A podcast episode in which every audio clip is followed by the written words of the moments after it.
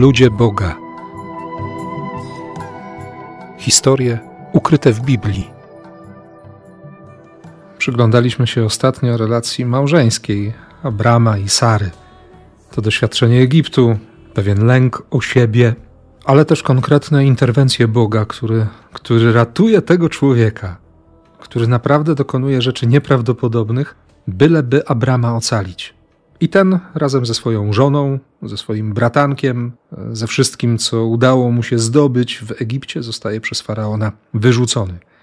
I czytamy na początku 13 rozdziału Księgi Rodzaju, że Abram odchodzi z Egiptu na pustynię i cieszy się wielkim bogactwem, którym są i zwierzęta, stada, ale też srebro i złoto.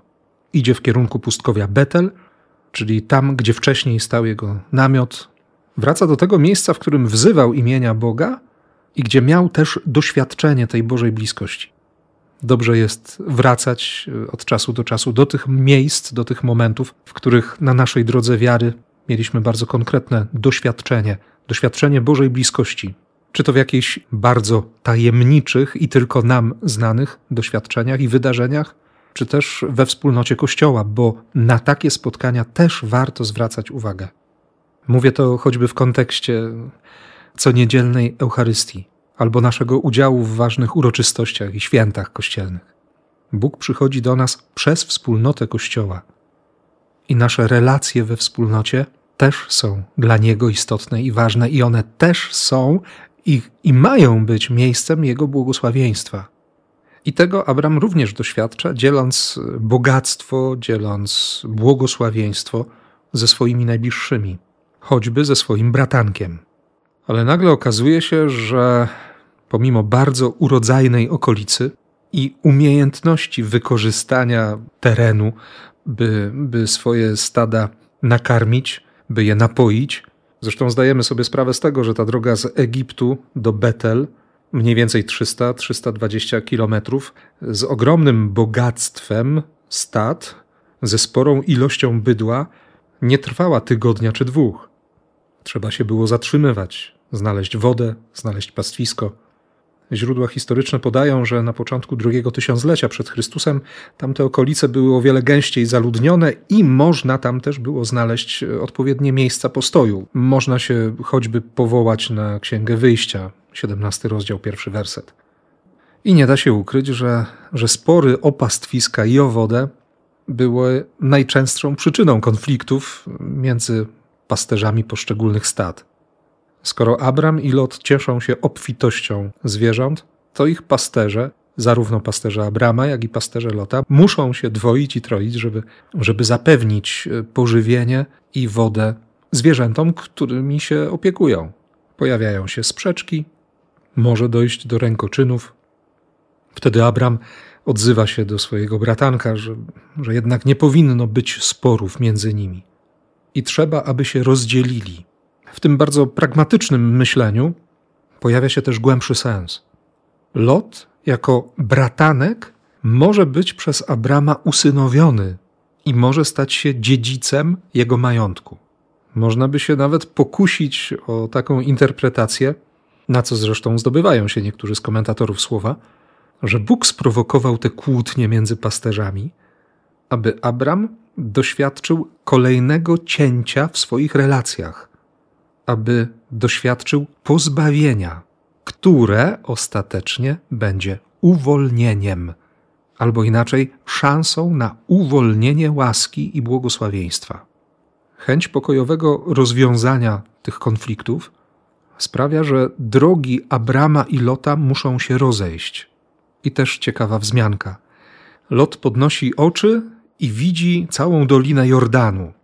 Co prawda, dzisiaj ten rejon Morza Martwego nie jest przyjazny, ale, ale świadectwo biblijne pokazuje, że przed tym Bożym Sądem nad Sodomą i Gomorą sytuacja była zgoła odmienna. Dolina Jordanu to także potężne pastwiska, które zapewnią pożywienie dla wszystkich trzód Lota. Co ciekawe, autor Księgi Rodzaju w tym dziesiątym wersecie trzynastego rozdziału napisze, że że aż do wejścia do Sodomy te okolice są jak ogrody Boga, jak Eden, jak raj. Ganha Eden, ogród rozkoszy. Jeśli odkryjemy trochę warstwę słów i sięgniemy po ten sens alegoryczny, to zobaczymy, że, że Lot daje się oszukać. Idzie w kierunku Sodomy, która wydaje mu się przedsionkiem nieba, przedsionkiem raju.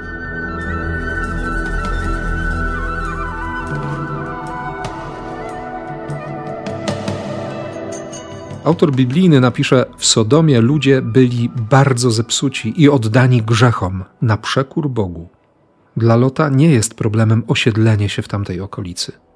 Zło niepostrzeżenie zaprasza Lota do przekraczania granic, do rozbicia namiotów w mieście, w którym ludzie oddają się złu, w którym ludzie oddają się grzechom.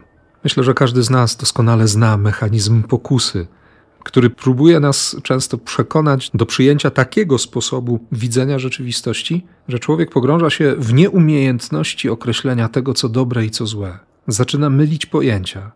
Zło widzi jako dobro, dobrem zaczyna się brzydzić. To przecież mechanizm, z którym każdy z nas ma do czynienia. I dzięki Bogu, który daje nam sumienie i łaskę sakramentalną, łaskę miłosierdzia, łaskę pokuty, Możemy świadomie i szczerze stawać wobec swoich słabości, wobec swoich błędnych wyborów i, i wchodzić na drogę nawrócenia, nawracać się, czyli odwracać się od swojego złego postępowania. I oczywiście demon będzie doskonalił ten mechanizm, próbując w coraz bardziej wyrafinowany sposób przekonać nas do swojej wizji rzeczywistości, ostatecznie do zohydzenia nam świadomości, że jesteśmy stworzeni na obraz i na podobieństwo jedynej miłości. To jest rzeczywistość, w którą wchodzi bratanek Abrama. A Abram, Abram osiedla się w Kanaanie. I owszem, przeżywa to rozstanie. Doświadcza kolejnego rozdarcia, bo przecież opuścił już swoją ziemię, zostawił w pewnym sensie za sobą historię, historię swojej rodziny. On teraz pisze zupełnie nowe dzieje. Co więcej, pod tym kątem religijnym, również zostawił te wszystkie bóstwa, które były w jego mniemaniu bóstwami opiekuńczymi, kiedy Abram znajdował się w Ur, w Chaldei albo w Haranie.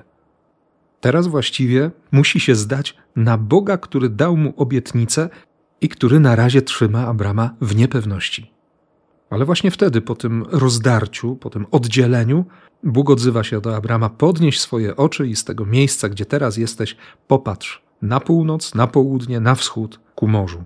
Cały ten kraj, który widzisz, dam na wieki Tobie i Twojemu potomstwu. Wtedy właśnie Abram zwija swój obóz, idzie w kierunku dębów Mamrego, idzie do Hebronu, miasto dość wysoko położone, prawie kilometr nad poziomem morza to jest miejsce, w którym krzyżuje się starożytny szlak biegnący ze wschodu ze szlakiem wiodącym na północ. Tamtejsza okolica zapewnia wodę niezbędną do uprawy różnych roślin, ale też pozwala na to, żeby, żeby ta gospodarka rolniczo-pasterska mogła się w sposób nieskrępowany rozwijać. Abram buduje tam ołtarz. I właśnie w ten sposób Hebron staje się ośrodkiem religijnym, Później choćby w księgach Samuela będziemy czytać o tym, że, że to miejsce pochówku patriarchów. Ale zanim Abram pokonuje tę drogę, po raz kolejny słyszy obietnicę. Obietnica ukierunkowana na jedno z tych dwóch najważniejszych pragnień Abrama na posiadanie ziemi na własność. Oczywiście obietnica dotyczy również potomka, ponieważ ta ziemia ma być dana na wieki i Abramowi, i jego potomstwu. Chwilę później Bóg też mówi, że sprawi, że potomstwo Abrama będzie jak ziarnka piasku. I znów odpowiedzią Abrama na słowo Boga, na Boże obietnice, jest wiara, jest zaufanie. Abram idzie za tym słowem. Pewnie niczego innego byśmy się nie spodziewali po ojcu naszej wiary, ale, ale za każdym razem warto na to zwrócić uwagę, bo to jest ważne, to jest istotne dla nas. Rozdarcie, które Abram przeżywa po odejściu Lota, swojego bratanka, ojciec naszej wiary, leczy posłuszeństwem, słuchaniem słowa. Lot po pożegnaniu się ze swoim krewnym idzie, może trochę nadinterpretując ten tekst, w objęcia zła. Mnie osobiście ten tekst prowokuje do, do zastanowienia się, do zatrzymania i, i przyjrzenia się, w jaki sposób reaguje na kryzys, na rozdarcie. Na stratę, na sytuacje, w których czasami konieczne jest oddzielenie się od, od kogoś, kto był do tej pory bliski. Dobrze jest pomyśleć o tym, czy faktycznie wtedy, kiedy, kiedy serce zostaje zranione i kiedy szuka się najlepszego wyjścia z często trudnych sytuacji rodzinnych, bo przecież nikt z nas nie żyje w rodzinie idealnej. Czy właśnie wtedy słuchamy tego, co ma do powiedzenia Bóg? Czy słuchamy Jego słowa? Czy może skupienie się na jakichś zewnętrznych, ważnych i bardzo realnych profitach nie przesłania nam obiektywnego zła? Bo taka będzie potem historia Lota.